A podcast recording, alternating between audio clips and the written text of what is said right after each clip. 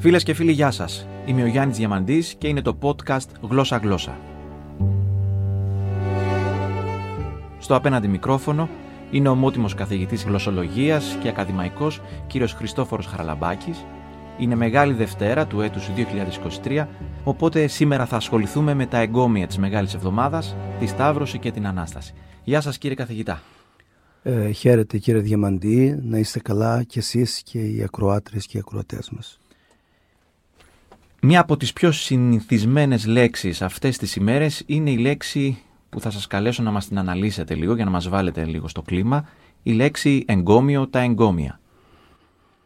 Ξέρετε κύριε Διαμαντή, όταν ακούσει κάποιος σήμερα τη λέξη εγκόμιο θα σκεφτεί λόγο προφορικό ή γραπτό με τον οποίο εκφράζεται θαυμασμός, η μεγάλη εκτίμησε κάποιον, του έπλεξε το εγκόμιό του, όμως τα πραγματικά εγκόμια στη βυζαντινή υμνολογία είναι τα ειδικά τροπάρια που ψάλλονται πρώτον κατά τον όρθρο του Μεγάλου Σαββάτου και κατά την τελετουργία της Μεγάλης Παρασκευής μέσα στους ναούς. Αυτά τα εγκόμια είναι σε στάσεις, πρώτη, δεύτερη, τρίτη στάση, είδατε ο μαγικός αριθμός 3, και είναι τόσο όμορφα συντεταγμένα με εσωτερική αρμονία και ρυθμό που πραγματικά αυτό που λέμε διαφορετικά επιτάφιος θρήνος είναι από τα συγκλονιστικότερα ποίηματα, αριστουργήματα της παγκόσμιας λογοτεχνίας.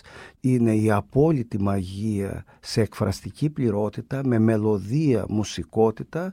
Δεν τα ψάλουν μόνο στους ναούς, αλλά και διαπρεπείς καλλιτέχνες, τραγουδιστές, τραγουδίστρες τα έχουν απαγγείλει με μοναδικό τρόπο. Η ερώτηση που γεννάται είναι ότι εμείς οι σύγχρονοι τη λέξη εγκόμιο κυρίως τη χρησιμοποιούμε μέσα στο ρήμα εγκομιάζω και είναι κάτι θετικό, κάτι ευχάριστο. Πώς συνδέεται όμως με τη Μεγάλη Παρασκευή που είναι η μεγαλύτερη ημέρα θρήνου για την Ορθοδοξία? Αυτό εμφανίζεται ως μια εσωτερική αντίφαση, αλλά αν σκεφτούμε ότι αρχικά η λέξη εγκόμιος, εν και κόμος, εγκόμιος ήταν ο κόμος που περιφερόταν και διασκέδασε. Άρα ο κόμος, από όπου είναι το εγκόμιο, είναι ομάδα νεαρών ανδρών που διασκέδασαν και τραγουδούσαν. Αυτή είναι η αρχή σημασία. Υπάρχει και ένα άλλο επίδετο εγκόμιος που σημαίνει αυτός που μένει μέσα στην κόμη, πως λέμε κομμόπολη σήμερα, δηλαδή μέσα στην κομμόπολη. Και είναι άγνωστη η ετυμολογία και της μιας λέξης και της άλλης. Από εκεί είναι και η κομμωδία. Αλλά στη λέξη εγκόμιο δεν ξέρουμε αν είναι το ρήμα κήμε, όπως λένε μερικοί ερευνητές. Είναι τόσο καθημερινές λέξεις στην αρχαιότητα αλλά και σήμερα, και παρόλα αυτά αγνοούμε την ετυμολογία τους. Και η εσωτερική αντίφαση έγκυται στο εξής. Τα εγκόμια είναι γνωστά στην εκκλησιαστική ορολογία ως επιτάφιος θρήνος, άρα λοιπόν δεν μπορείς να θρηνείς και να εγκομιάζεις, όμως μόνο για τον Ιησού, το μέγα θαύμα, μπορεί να υπάρχει αυτή η αντίφαση. Θρηνείς, αλλά ξέρεις ότι θα αναστηθεί, και επομένως ο θρήνος σε τελευταία ανάλυση γίνεται εγκόμιο.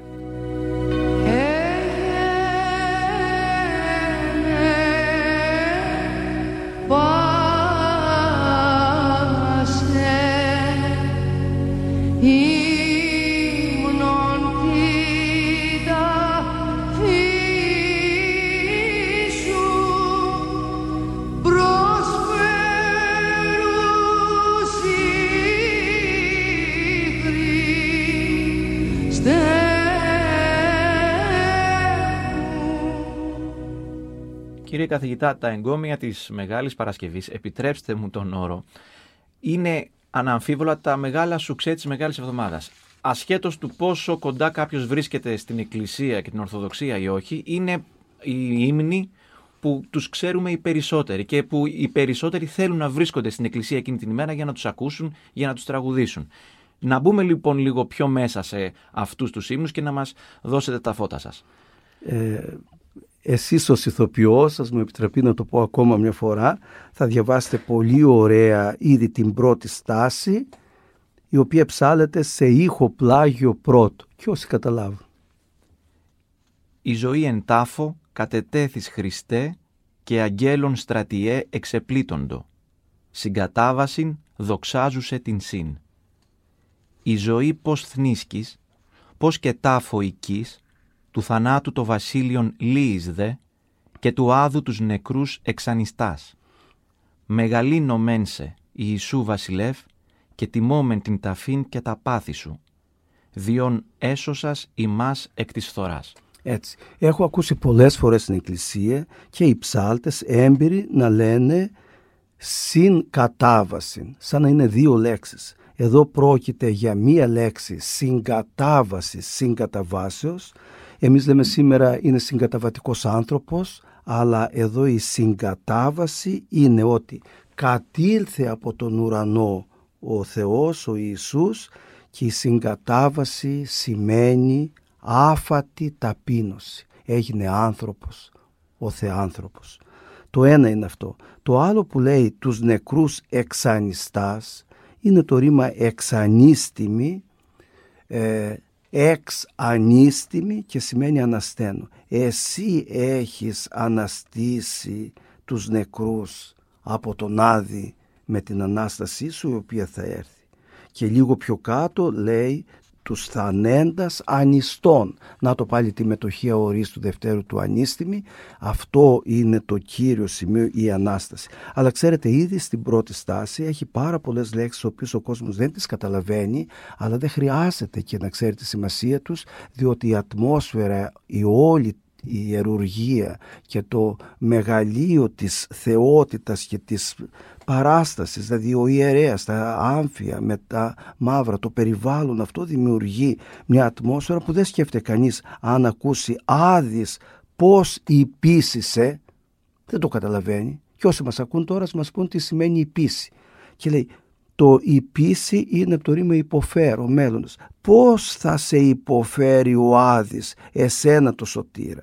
Και του λέει μετά συνθλαστεί σκοτούμενος αστραπής. Ο Άδης συνθλαστεί, είναι ευτική, του συνθλίβομαι, θα συντριβεί ο Άδης. Άρα λοιπόν το απαιτητικό αυτό λεξιλόγιο μπορεί κανείς να το μελετήσει πριν πάει στην εκκλησία για να καταλάβει καλύτερα το πνεύμα των λεγόμενων. Η ζωή εντάφο κατετέθης, Χριστέ και αγγέλος στρατιέ εξεπλήττοντο, συγκατάβαση δοξάζουσεν την σύν. Πριν προχωρήσουμε στη δεύτερη στάση, θα ήθελα σας παρακαλώ και τη δική σας προσέγγιση σε αυτή τη φράση που νομίζω είναι από τις πιο εμβληματικές στην ελληνική γλώσσα, κατά τη δική μου ταπεινή γνώμη. Την έχει δανειστεί και ο Στράτης Μυριβίλης ως τίτλος στο μεγάλο του βιβλίο, «Η ζωή εν τάφο». Ναι. Πείτε μας λίγο γι' αυτό.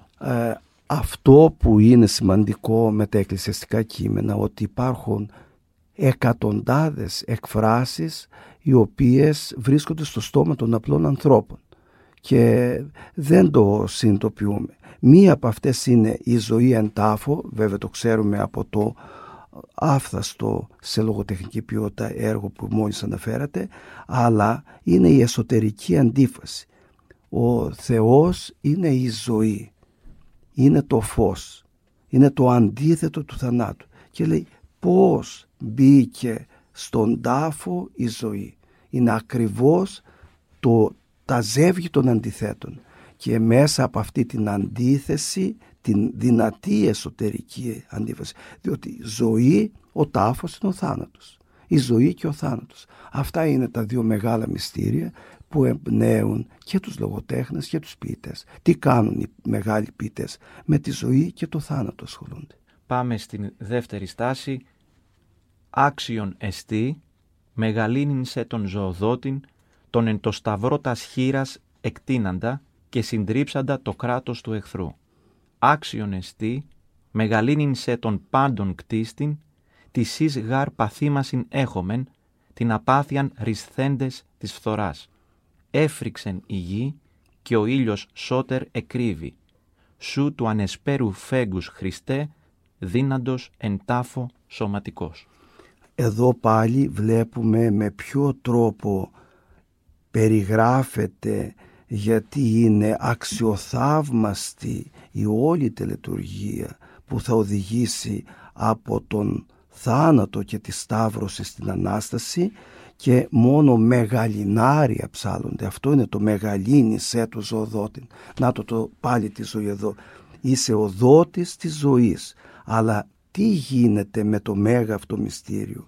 Οι άνθρωποι ρυσθέντες της φθοράς θα αναγνωρίσουν το μεγαλείο του Δημιουργού. Και το ρυσθέντες αυτό είναι μετοχή βέβαια αορίστου του ρήματος ρίωμε, που σημαίνει, από εκεί είναι και η ροή και το νερό που τρέχει, θα το ορμητικό νερό μεταφορικά θα εξαγνίσει και θα εξαγιάσει όλους. Άρα εδώ η σημασία είναι θα μας απαλλάξει από τη φθορά, με την έννοια ότι υπάρχει μεταθανάτιο ζωή και το σώμα φτύρεται. Αυτό θέλει να πει.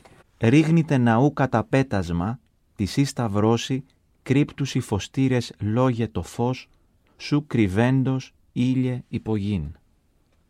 Εδώ πραγματικά εντυπωσιάζουν δύο λέξεις. Η μία είναι ο φωστήρας, εμείς τα πούμε σήμερα και πολλές φορές το λένε ειρωνικά, είναι φωστήρας, μας παίζει το φωστήρα, κάνει το φωστήρα. Φωστήρ στα αρχαία ελληνικά είναι ο αστήρ, το άστρο. Τα άστρα λοιπόν κρύβονται στη σταύρωσή σου και το καταπέτασμα του ναού ρίγνεται, δηλαδή σχίζεται. Είδατε ότι και ακούμε και στο Ευαγγέλιο, και το καταπέτασμα του ναού εσχίστη από άνωθεν έως κάτωθεν, δηλαδή εις δύο. Και τι είναι το καταπέτασμα? Αυτό στην Παλαιά Διαθήκη ερμηνεύεται, είναι τα δύο μέρη της σκηνής του μαρτυρίου. Καταπέτασμα, δεν το πιστέψετε, στην αρχαιότητα λεγόταν οι κουρτίνες. Είχαν ωραιότατες κουρτίνες οι αρχαίοι Έλληνες. Μιλήστε μας λίγο για τη σκηνή του μαρτυρίου. Τι ακριβώς ήταν δηλαδή? Η σκηνή του μαρτυρίου παρουσιάζεται ήδη στην έρημο ναός υπό τη μορφή σκηνής βέβαια, η οποία αποτελείται από δύο μέρη και η μεταφορική εικόνα είναι από εκεί. Δηλαδή δεν υπήρχε στη συγκεκριμένη περίπτωση, έχουμε το ναό της Αναστάσεως, αλλά εκεί το καταπέτασμα είναι κάτι άλλο. Ποιο? Ό,τι λέμε σήμερα τέμπλο. Στη θέση του τέμπλου υπήρχε ένα ύφασμα το οποίο διέκρινε τον ιερό χώρο της λατρείας, το ιερό από τον υπόλοιπο ναό. Λοιπόν, αυτό το καταπέτασμα, η κουρτίνα, το ύφασμα σκίστηκε. Και η δεύτερη σημασία που είναι πολύ γνωστή στην αρχαιότητα, καταπέτασμα είναι αυτό που καταπετάνεται, δηλαδή απλώνεται πάνω στο τραπέζι. Και τι είναι αυτό το καταπέτασμα του τραπεζιού? Το τραπεζομάντιλο. Ωραιότατα τραπεζομάντιλα και οι κουρτίνες είχαν οι αρχαίοι. Και εδώ όταν λέμε αυτός έφαγε και το καταπέτασμα, σημαίνει ότι πεινούσε τόσο πολύ που καθ' υπερβολή έφαγε ακόμα και το τραπεζομάντιλο. Και πολιτικά, αν το πάρουμε ιστορικά, έχουμε και το σιδηρούν καταπέτασμα που ήταν το τείχος του Βερολίνου και όλη η διχοτόμηση της Δύσης από την Σοβιετική. Πολύ ωραία, καλά κάνατε και μου το θυμίσετε και εμένα, το είχα ξεχάσει. Είναι το Iron Curtain, δηλαδή η σιδερένια κουρτίνα, το οποίο το είπαμε εμείς σιδηρούν καταπέτασμα. Πάμε να συνεχίσουμε με τα εγκόμια της Μεγάλης Παρασκευής και μια πάρα πολύ αγαπημένη φράση, αλλά και μάλλον πολύ παρερμηνευμένη. «Ω γλυκή μου έαρ, γλυκύτατον μου τέκνον, που έδισου το κάλος».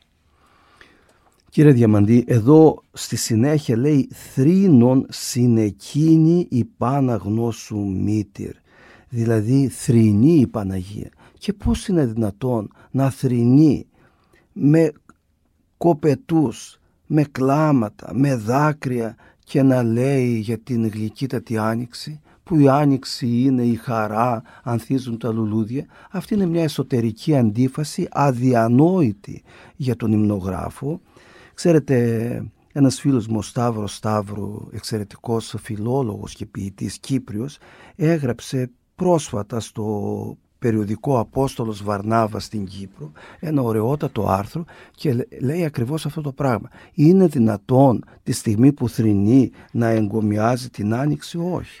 Έψαξα λοιπόν εγώ και εντυπωσιάστηκε και ο ίδιος ο φίλος μου σε Ινδοευρωπαϊκά λεξικά και βρήκα ότι η λέξη air υπάρχει μία πράγματι, αυτό που λέμε άνοιξη και αερινός που λέμε είσαι, αερινό εξάμηνο, air, και είναι από μια Ινδοευρωπαϊκή ρίζα βέσαρ, το β είναι το δίγαμα, βέσαρ, από εκεί είναι το λατινικό ver και σημαίνει πράγματι άνοιξη.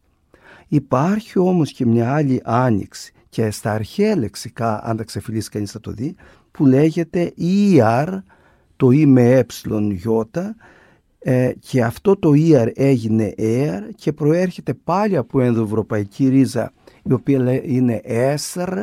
Και τι σημαίνει το δεύτερο ER, δεν θα το πιστέψετε, αίμα, σπλάχνα, παιδί. Και τι κάνει ο υμνοδός, ο άγνωστος υμνοδός, «Ω γλυκύτατό μου αίμα, πλάσμα μου», και συνεχίζει μετά «γλυκύτατό μου τέκνο».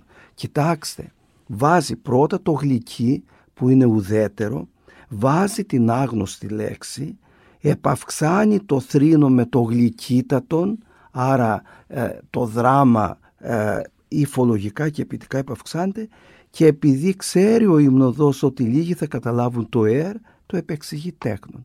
Αυτή λοιπόν η ανακάλυψη των ριζών από όπου προέρχονται οι δύο ομώνυμες λέξεις λύνει το μυστήριο και σας εκμυστηρεύουμε. Υπάρχουν ακόμα και μητροπολίτες, δεν είναι ντροπή να το πω, με τους οποίους συνομίλησα και δεν το είχα σκεφτεί. Δεν λέω για ιερείς και καθηγητές θεολογίας, άρα πόσο απλός κόσμος να το ξέρει. Είδατε τι κάνει η δύναμη της συνήθειας. Η αλήθεια είναι ότι το μυαλό όλων πάει στην άνοιξη. Και θα συνεχίσει να πηγαίνει στην άνοιξη. Πάμε εμείς στην Ανάσταση και το Πάσχα, κύριε καθηγητά, και να σας ρωτήσω, βεβαίως, τι σημαίνει Πάσχα. Εμείς οι Ορθόδοξοι Χριστιανοί αρχικά αποφεύγαμε να λέμε τη λέξη Πάσχα και ξέρετε γιατί, διότι φυσικά είναι ξενική. Πάσχα είναι η μετάβαση από την Αίγυπτο στην μετέπειτα χώρα των Εβραίων, στον τόπο που κατοίκησαν μετά. Αυτή λοιπόν το Πάσχα είναι η έξοδος. Έξοδος σημαίνει. Και μετά πήρε αυτή τη μεταφορική σημασία. Αυτό που ήθελα εγώ να τονίσω ιδιαίτερα, ότι δεν μπορούμε να αποφύγουμε το Πάσχα και να το λέμε Ανάσταση, διότι όλη η τελετουργία παραπέμπει και στην Παλαιά Διαθήκη και στην Καινή. Το Πάσχα λοιπόν παραμένει ως όρος εκκλησιαστικός, διότι συνδέει το μυστήριο της έλευσης του Κυρίου με την Παλαιά και την Καινή Διαθήκη. Αλλά πριν προχωρήσω πιο πέρα, θα ήθελα λίγο να σκεφτούν οι ακροατές μας πόσα Πάσχα έχουμε. Δεν είναι ένα το Πάσχα, όπως νομίζουμε, και Πασχαλιά. Πόσα είναι? 3 Πάσχα έχουμε. Το ένα είναι το μικρό Πάσχα στην εκκλησιαστική ορολογία και είναι βέβαια τα Χριστούγεννα, και το άλλο είναι το περίφημο, το ξέρουμε όλοι, Πάσχα του καλοκαιριού, που είναι η εορτή της κοιμήσεως της Θεοτόκου. Συγγνώμη, εδώ προκύπτουν ερωτηματικά. Το μικρό Πάσχα τα Χριστούγεννα τι ακριβώς αφορά? Πάσχα σημαίνει, όπως είπαμε, η σωτηρία του ανθρώπου μέσα από τα μυστηριώδη θαύματα. Το να γεννηθεί ο Ιησούς είναι Πάσχα, αλλά είναι μικρότερο Πάσχα η γέννηση και μεγαλύτερο το μήνυμα της αθανασίας της ψυχής που περνάει. Και βέβαια η Παναγία, που είναι και η πιο αγαπημένη, με 2.500 ονόματα, χαρακτηρισμούς, άλλοι λένε ότι είναι 5.000. Η Παναγία λοιπόν εκπροσωπεί και το Πάσχα του καλοκαιριού, διότι η κοίμησή της είναι Ανάσταση στην ουσία. Το Πάσχα είναι αραμαϊκό και λέγεται Πάσα και σημαίνει πέρασμα. Εδώ είναι το πέρασμα από το θάνατο στη ζωή, αλλά στην κυριολεκτική σημασία είναι η φυγή των Εβραίων από την Αίγυπτο. Άρα λοιπόν παραμένει το Πάσχα, παραμένει η ελληνικότατη λέξη Ανάσταση, που είναι από το ανίστημη, και η Πασχαλιά είναι παράγωγο από την ξενική λέξη. Και τα αυγά και τα πασχάλια πώς προκύπτουνε? Εδώ είναι το παράδοξο. Ξέρετε, είναι πολύ δύσκολο να υπολογίσεις το Πάσχα του 2065. υπάρχει το Πασχάλιον, όπου η Εκκλησία ξέρει πότε θα είναι το Πάσχα μετά από 100-200 χρόνια. Και αυτό είναι το Πασχάλιον, και υπάρχει και Πασχάλιον χρονικό στα μεσαιωνικά χρόνια. Λοιπόν, χάνοντας τα αυγά και τα Πασχάλια σημαίνει ότι τα έχω κυριολεκτικά χαμένα, γιατί αν σας πω πότε θα εορτάσουμε το Πάσχα, όσοι ζουν τότε το 2067 δεν θα μπορέσει να μου το πει. Μάλιστα. Η Ανάσταση εμφανίζεται σε πάρα πολλά εκκλησιαστικά κείμενα, εξίσου συχνά με το Πάσχα. Ακούστε αυτό. Αναστάσεως ημέρα λαμπριθόμεν λαοί, Πάσχα Κυρίου Πάσχα. Το λαμπριθόμεν είναι η λαμπρή. Αλλά η Πασχαλιά και το Πάσχα στη λογοτεχνία αξίζει πραγματικά να μελετηθεί. Δεκάδες μελέτες μπορούν να γραφτούν. Εγώ κάθε φορά που διαβάζω τον κριτικό του εθνικού μας ποιητή, του Διονύσου Σολωμού, το απόσπασμα «Ο Λάμπρος» και η μέρα της λαμπρής, συγκινούμε βαθύτατα, γιατί δείχνει την καθαρότητα της γλώσσας και της ψυχής. Αν θέλετε, διαβάστε το, κύριε Διαμαντή. Χριστός Ανέστη, νέοι γέροι και κόρες, όλοι μικροί μεγάλοι ετοιμαστείτε. Μέσα στις εκκλησίες, τις δαφνοφόρες, με το φως της χαράς συμμαζοχτείτε. Ανοίξετε αγκαλιές ειρηνοφόρες, ομπροστά στους Αγίους και φιληθείτε. Φιληθείτε γλυκά χείλη με χείλη. Πέστε Χριστός Ανέστη, εχθροί και φίλοι. Είδατε εδώ, κύριε Διαμαντή, μέσα σε λίγους στίχους περνάει όλα τα μηνύματα. Ειρηνοφόρες αγκαλιές. Την ειρήνη χρειαζόμαστε. Αυτό είναι το μήνυμα που περνάει. Εχθροί και φίλοι, να ξεχάσουμε τις αντιπαραθέσεις μας. Αυτό είναι το αθάνατο μήνυμα. Και βλέπετε ο εθνικός μας ποιητής, ο οποίος έφυγε 10 μόλις χρονών από τη χώρα μας και πήγε στην Ιταλία. Τα ελληνικά του ήταν του παιδιού της ηλικίας των 10 χρόνων. Αυτό. Αγνά. Και έγραψε τα αριστουργήματα, τα αθάνατα μνημεία λόγου. Νομίζω χαρακτηριστικό δείγμα του πόσο μέσα στον πολιτισμό μας και την καθημερινότητά μας είναι το Πάσχα, είναι το σημείωμα εδώ που μου έχετε εναχειρίσει με ονόματα και επώνυμα, δεν το είχα σκεφτεί μέχρι να τα διαβάσω, που συνδέονται με το Πάσχα. Μα πραγματικά δεν σκέφτεται κανείς ότι ο Λαμπράκης, για παράδειγμα, με τον Αναστασιάδη ή τον Πασχαλίδη είναι ακριβώς το ίδιο πράγμα. Τα ονόματά τους προέρχονται από το Μέγα Θαύμα, την Ανάσταση του Κυρίου. Και βέβαια σήμερα δυστυχώς δεν δίνονται ονόματα όπως Πασχαλιά, Πασχαλίτσα, Πασχαλιό, Πασχαλούδα, Πασχαλίνα, Πασχάλης, αλλά σχηματίζεται επώνυμο Πασχαλάκης, Πασχαλέρης, Πασχαλόπουλος, Πασχάλογλου ξέρω κάποιον, Πασχαλούδης, Πασχαλινάς, Πασχαλινόπουλος, Λάμπρος, Λαμπρινή, Λαμπρινιό, Λαμπρινίτσα, Λαμπρινίδης, Λαμπρινόπουλος, Λαμπράκης, Αναστάσιος, Ανέστης, Αναστασίου, Αναστασιάδης κλπ. Αυτό πραγματικά είναι εντυπωσιακό και είναι πάνω από 300-400 αυτά τα ονόματα που συνδέονται με το Πάσχα, τη Λαμπρή και την Ανάσταση. Φτάνοντας προς το τέλος και αυτού του επεισοδίου, κύριε καθηγητά, θα ήθελα να μας αφηγηθείτε όποιο εσείς επιλέξετε περιστατικό από τα παιδικά σας χρόνια που έχουν σχέση με το Πάσχα. Θέλουμε δηλαδή έναν πασχαλινό μικρό Χριστόφορο. Αυτό που θα σας πω μέσα στην συγκινητική αυτή εβδομάδα, αλλά δείχνει και την αγνότητα των απλών ανθρώπων, πραγματικό γεγονός, ένας χωριανός μου στην Κρήτη, ο οποίος ήταν βοσκός και φυσικά ο καημένος δεν μπορούσε να αφήσει τα πρόβατά του να ανέβει στο χωριό από το βουνό πάνω να πάει στην εκκλησία, και με την γυναίκα του έκαναν αναπαράσταση της Ανάστασης. Οι δυο τους. Λοιπόν, και έψαλαν, και βλέπετε ότι σε μία στιγμή πριν από την Ανάσταση βγαίνει ο παπάς έξω, στα χωριά τουλάχιστον, δίνει μία γλωτσιά στην πόρτα και λέει «Άρατε πύλας οι άρχοντες ημών» και συνεχίζει. Λοιπόν, ο χωριανός μου καημένος ο βοσκός, διότι ήταν από μέσα η γυναίκα του για να απαντήσει, λέγοντας «Άρατε πύλας» και χτυπώντας δυνατά, παλιά ξύλινη πόρτα έπεσε πάνω και τραυμάτισε τη γυναίκα του, οπότε ήρθαν πια μετά τα μεσάνυχτα στη Λαμπρή, στο γαϊδουράκι πάνω, σε άθλια κατάσταση, και δύστιχη γυναίκα, και ούτε γιατροί υπήρχαν που να την πάνε, και αυτή η Πασχαλιά ήταν η χειρότερη της ζωής μου. Τον συγχώρησε το βοσκό η κυρία? Πώς να τον συγχωρήσει, μα ήταν μέσα στο τελετουργικό. Σας ευχαριστούμε πολύ κύριε καθηγητά. Και εγώ σας ευχαριστώ. Καλή Ανάσταση, χρόνια πολλά. Ω γλυκή μου εαρ, γλυκή τα τόνα μου τέκνον που έβησου το καλός.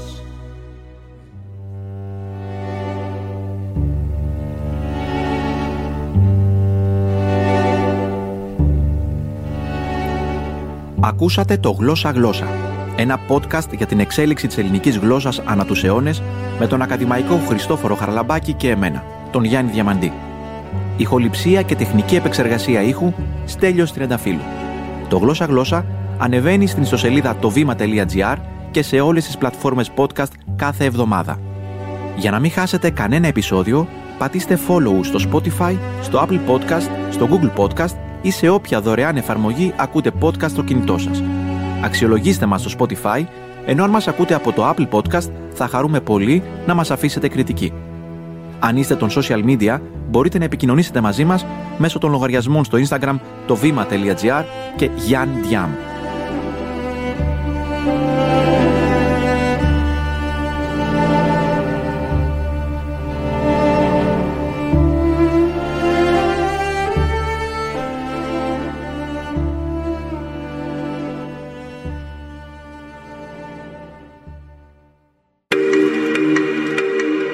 Alter Ego Media Podcast.